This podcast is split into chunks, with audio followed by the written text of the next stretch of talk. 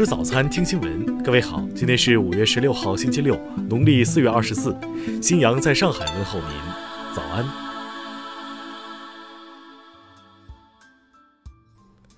首先来关注头条消息。十四号，世界贸易组织总干事罗伯托·阿泽维多宣布，他将于八月三十一号正式离任，提前一年结束任期。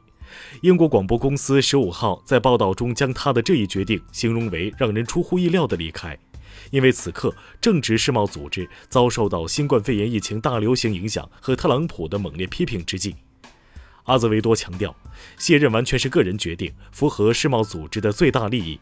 他说，世贸组织并不完美，但是它仍然不可或缺，至少在贸易方面可以使我们远离弱肉强食的局面。当特朗普被问及关于阿兹维多离职的问题时，他的回答是我没意见。特朗普说：“我们受到了恶劣的对待，世贸组织总是把中国视为发展中国家，中国因此获得了许多美国所得不到的好处。”而事实上，自特朗普担任美国总统以来，他始终力主推行单边主义政策和贸易保护主义政策，对包括世贸组织、世卫组织等国际组织的批评也从未间断。此外，作为负责仲裁贸易争端的组织机构，世贸组织长时间也受到来自美国方面的捆绑与掣肘。特朗普还曾扬言，若阿泽维多不做出改变，美国将考虑退出世贸组织。听新闻早餐知天下大事。国防部昨天就法方计划售台武器答问时表示，中方要求法方立即撤销有关对台军售项目，以免对两国两军关系造成进一步损害。国家卫健委昨天介绍，目前已经有一项重组腺病毒载体疫苗和四项灭活疫苗相继获得国家药监局批准，开展一期和二期合并临床试验。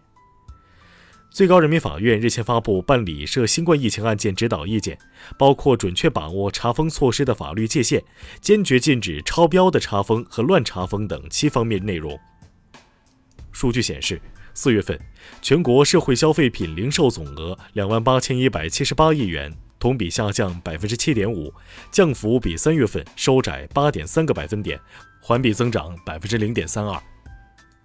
工信部近期组织第三方检测机构对手机应用软件进行检查，对发现存在问题的企业进行督促整改。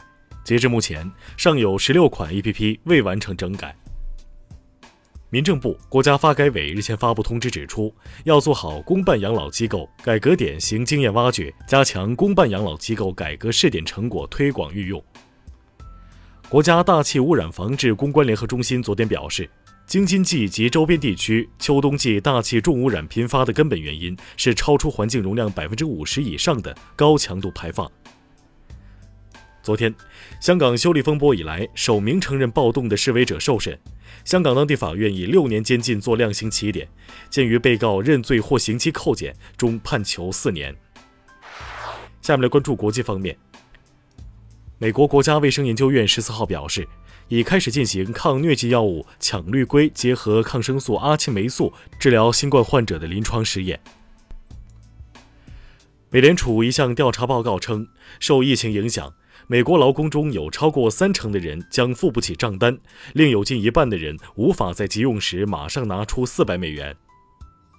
因涉嫌在疫情期间从事不当股票交易受到调查，美国国会参议院情报委员会主席共和党人理查德·博尔十四号表示将暂时辞去职务。中国常驻联合国代理副代表姚少俊十四号表示。面对当前新冠疫情的威胁，会员国及时履行对联合国的财政义务尤为重要。欧盟委员会近日发布关于恢复旅游业和交通业的指导方案，建议通过三个阶段逐步恢复人员的自由往来。疫情风险相似的国家和地区之间可以先尝试开放边境。英国国家统计局十四号公布调查研究数据，目前英国每四百人中就有一人感染了新冠病毒。澳大利亚总理十五号说，澳各州和地区目前都进入到第一阶段，表明澳大利亚走上了从新冠疫情中恢复的道路。日本厚生劳动大臣十五号宣布，六号起将在多地实施总计约一万人规模的新冠病毒抗体检测。下面来关注社会民生。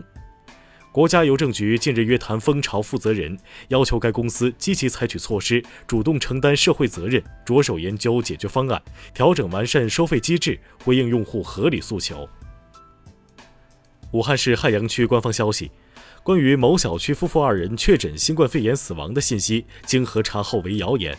公安机关已对相关涉案人员李某、刘某依法作出处理。广东省交通集团十五号发布消息称，当天九点，虎门大桥恢复交通。近日，深圳一岁半女婴被高空坠物砸至头骨骨折，医院已下达病危通知书，目前当地警方正开展调查。重庆警方近日摧毁一个特大非法经营成品油犯罪网络，抓获犯罪嫌疑人四十二人。初步查证，该犯罪网络非法销售成品油二点二三万吨，涉案金额一点三二亿元。下面来关注文化体育。据外媒报道，国际奥委会将拨款八亿美元，以帮助应对因东京奥运会延期而对相关方面造成的严重财务影响。